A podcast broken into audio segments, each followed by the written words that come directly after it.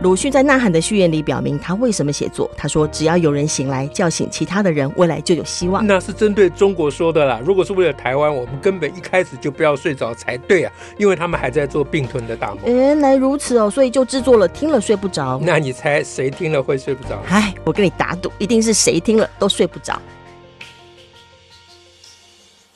大家好，我是乔兰，我是史英。史老师今天来讲点什么让大家睡不着呢？我想今天讲一个违反我们既有规定的。既有规定？我们的规定是别人讲过了我们不能讲。哦，我们要讲一个别人讲过的哦。对。用一个算不算是别人讲过了？就是很难避免别人讲过了。就是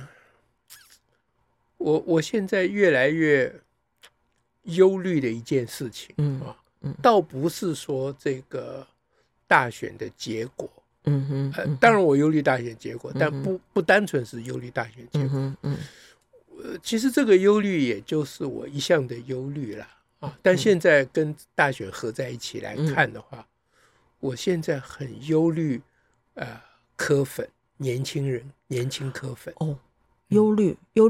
年轻柯粉很多的这件事，还是忧虑年轻柯粉这些人，就我们以人为本嘛，忧虑他们的状况，对，所以我在想，我们是不是应该要成立一个抢救柯粉连线？集合呢各方的现在被抢救的人可能觉得不高兴我本来没有要让他们高兴要集合各方的有志之士，对，那可见这得是一个重要而关键的事。对，所以我觉得我们要想办法能够跟柯粉对话。就是抢救的意思，就是不是要骂他们了。如果一直骂他们，就违反了规定了。这个也已经很多人在做了，对，很多人做，而且做得很到位。那可是我想，我也不知道怎么样做可以不重复大家骂过的话、讲过的话。因为如果没有脉络啦，没有特别的前后逻辑呀，断章取义呀，对。我心里想的比较是，我先讲为什么这个很重要就是我昨天碰到一位政界的朋友，我很少政界的朋友，他讲说他呢，他觉得没办法了，所以没办法就是他的讲法是说。台湾人太巧了，太聪明，太巧哦，对，怎么说？就是说，他说台湾人对于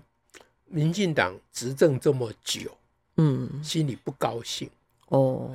连熊小白了哦，就是你们太得意了，难得，所以台湾人因为是聪明，因为是巧，才会对这个就不相信。他所谓跳就是说他不相信你们真的如你们所说的那么的中党爱国中台爱台啦，就是真的都有一切以台湾利益或台湾未来为优先吗？就是说他的意思说台湾人习惯性的直接先怀疑，对，习惯性的不相信，因为有什么好就这么相信的，就是说一旦开始不要愚昧的被文明，一旦没有被愚昧盖住的话，就开始会怀疑了。对，就是说台湾人他愿意给你机会，他人好，他不是人坏，但是他基本上疑心很重，疑心很重来自于被骗久了啦对，所以我后来就跟他讲，我说不是啦，你不能说台湾人聪明，是台湾人被骗很久了对，因为他昨天讲一个例子，他说他开始从政的时候，刚开始从政，那他当人家的助理还是什么，那就有一天晚上有一个在地人就拿了一堆东西礼盒来送他，是那很明显里面有钱啊。哦 ，OK， 他在情况他判断，那他当然不能收嘛，对啊，那他就用各种方法推掉，结果那个人就抱着盒子回去了嘛，但那个人走到他们家门口放下来哦，没有绕几股，干，够嫌旧哦啊。我发音可能不太准。他说嫌旧哟。哎，对对对。啊，他觉得说是你嫌少啦，对，他没有想过你是不要拿。对，然后他说，台湾人根本不会相信你清廉。哦，对。但我们经营这个真的是沉浸式，对，我们经营在这样的状况太久了。对，我就跟他讲说，那是因为经历太久过去的这些事情啊。哎，他说不。现在的年轻人没有经历过这些，但他仍然的反应模式是这样，反应模式是一样，就是你都一定是说一套做一套啦，不可能是真的。对，他有时候他只要找到一两个小例子就可以觉得是全部啊。对，会不会他甚至于连一两个小例子都没有，只要有人讲他就觉得他就相信，他就觉得那个人讲的他到底是张白纸还是他是好。那这个呢？这个是某一种的全儒主义啦，就都不要相信他。哎，对，真正的极端的全儒主义是躺平主义，他是连不相信你，我都不花这个力气啦，他都不花这个力气，相不相信还要付诸我的情感嘞。对对对，那个是更厉害的啊。那台湾人好像还没到这个地步啊。那但是他们也像，因为他们所谓相信，也并没有真的相信。要推翻，相信到把你视为万恶，他没有要准备花那种行动跟力气。对对，但是他花在思考这些事情上面的力气，很少。他花在比较多的搞笑啊，有趣的，就跟我们之前讨论那个地狱梗啊、抖音啊，是啊，是，这是一体之两面嘛，同物之异象啊。那柯文哲现象呢，是这个事情在政治领域的具体而为。我们讲的地狱梗等等，那个是在网络领域，不是在政治领域。那现在要讲的是政治领域，因为大选快要到了。那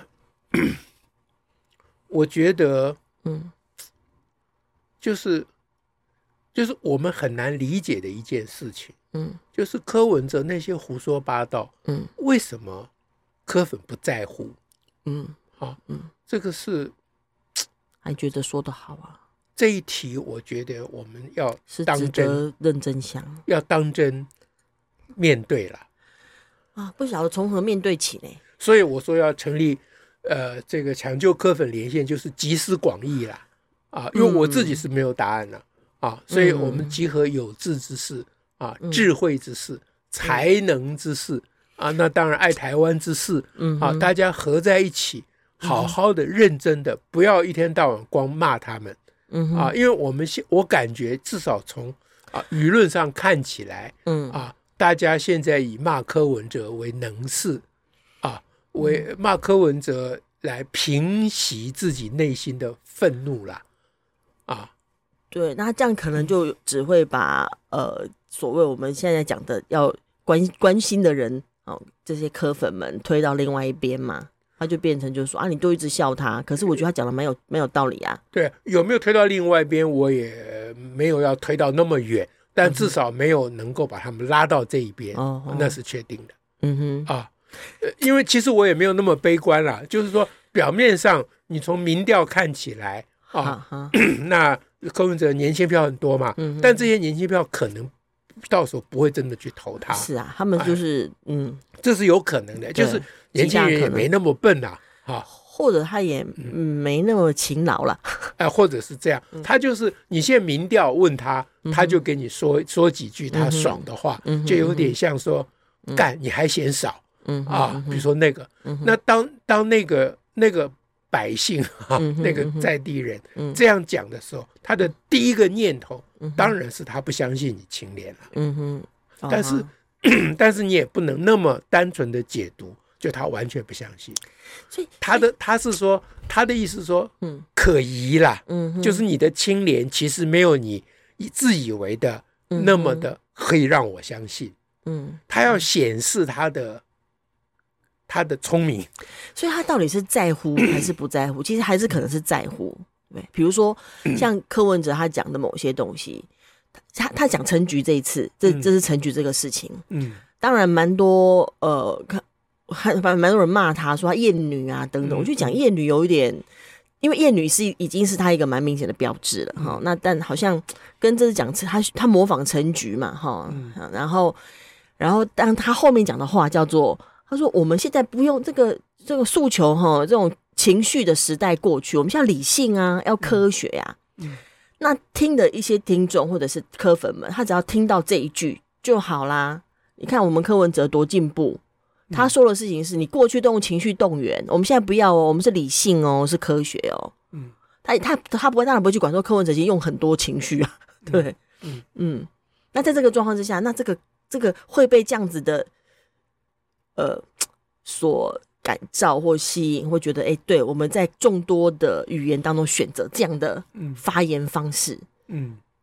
这有可能是什么样的状况？我觉得这个就很像刚才那个被拒绝送钱的的事情，就是我刚刚讲说，他也不完全是不相信你的清廉。但他一定要表现他不相信你的清廉。就是他如果马上就相信你的清廉，就显得他笨了。所以我们显得我太容易相信你了。对，所以我们那位朋友说台湾来，金跳，对，意思他那个跳字当然意思很多啦。那我帮他引申的解释就是说，他至少要显示他很跳很聪明那所以当他抓到一点，比如你刚刚举的说嘲笑陈菊的例子，他抓到一点说，你看你陈菊那种情绪动员，金马不好，他觉得他能够超越这个，他觉得这个表示他很厉害，我搞，对，这就是他的跳他虽然是年轻人，不是老一辈，我那个朋友讲的是老一辈的人会送礼的那个是老一辈的人现在年轻人大概不太会给你送礼了那但是他仍然不会相信你清廉，因为相信你清廉就表示我笨了所以只要有人说你这浅见自治一定有弊端，他就会相信了，他觉得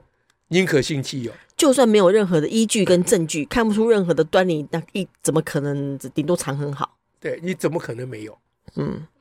就是那这个就不是讲道理的问题了，对不对？这是一种 mentality，是一种心态，是一种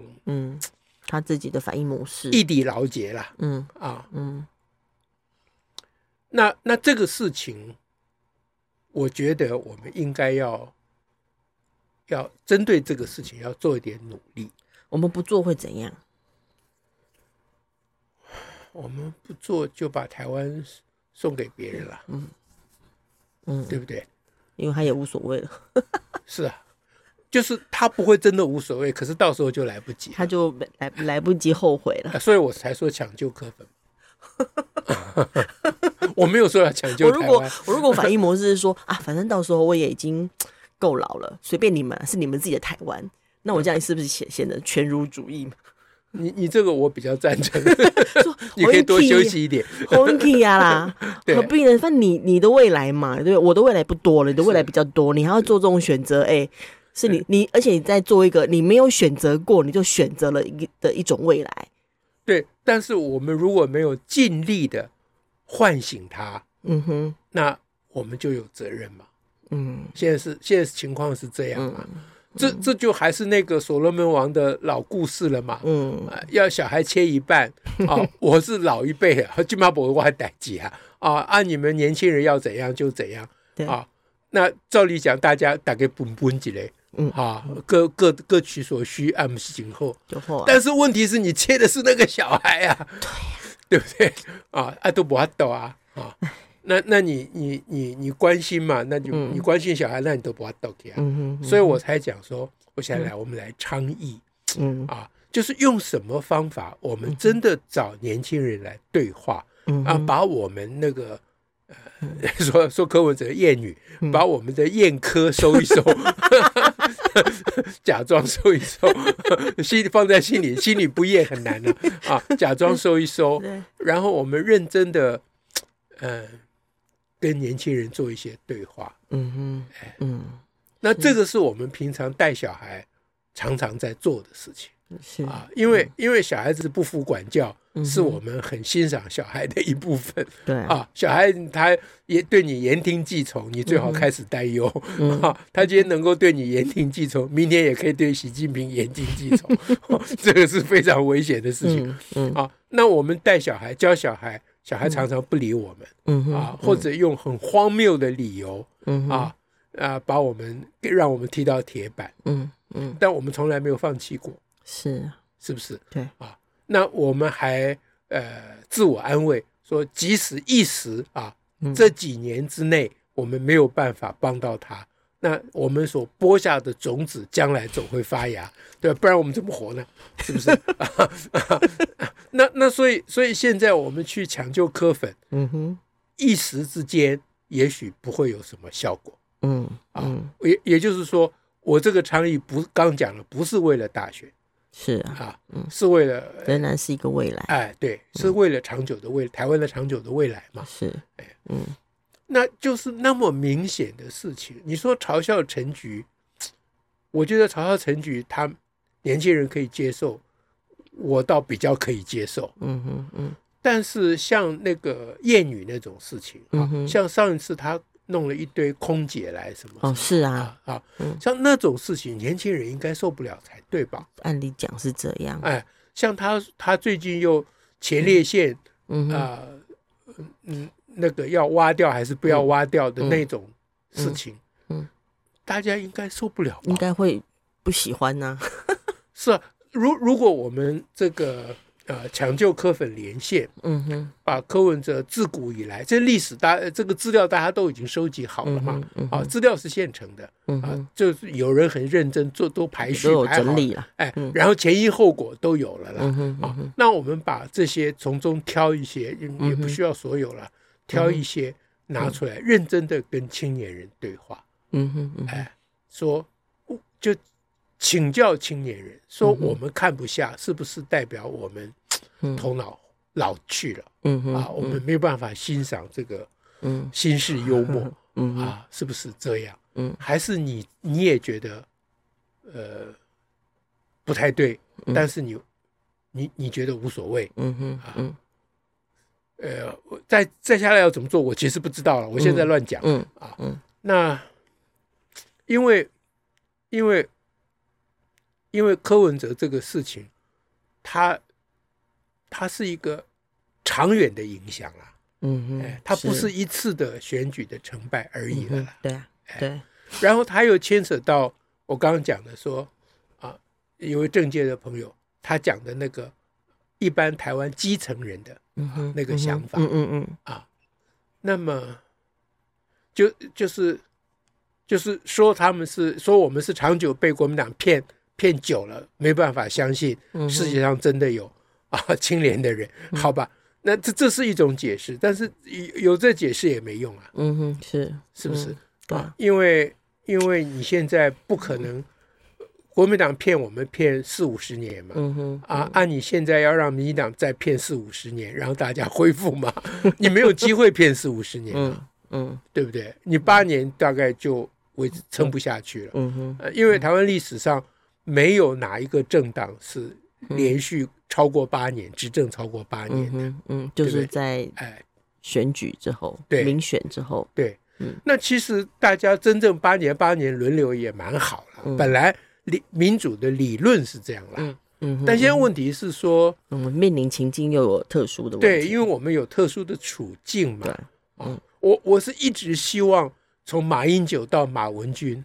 啊，都不是真正的要卖台，是啊，我一直想尽各种方法希望他们能帮他们找到理由，因为也不是我人好，这样我比较安心啊，对不对？可是 我真的很难找到理由，如果能找得到的话，哎，我真的很难找到理由，就像苦苓那次讲得很好啊，说马文君他到底有没有泄密，这都不是重点啊，重点是他为什么把事情拿去讲给韩国人听呢？就明显讲给韩国人听啊，就对我们的前件就不利啊，不利嘛，那你为什么要干这事？这么明显的事，这就很明显，我不管你讲的是真的假的，有没有泄密，有没有违法，我都不管了，你到底在干嘛呀？他可没说他没去讲，对啊，那苦苓讲的这个是一语中的啊，那现在大家还在讲他到底有没有违法，有没有泄密，这个算不算机密，那个算不算机密，这都我们都未免太老实了吧，啊，那这个时候真的怀念蒋经国跟蒋介石了，马上送绿岛了，这有什么好讲的？你把国家国防的事情拿去告诉外国人，不管你讲多少，你造成外国人不肯来帮忙，有这个效果，那你就去绿岛了，就不用啰嗦了，对不对？我不管你讲的是真的假的什么什么，即使中间有弊端，你也不可以这样搞，对不对？这是照两蒋的逻辑是这样的，好吧，好，那所以这些马英九到马文君，我不想真正管他们，因为我觉得他们危害不会很大，因为人民不会真的相信，但是柯文哲不同，不一样，韩粉跟柯粉给我们要带来的功课不一样，对，所以今天跟大家讲说，我们来倡议这个事情，这个应该有让大家睡不着的效果，至少我看你的衣服睡不着的样子。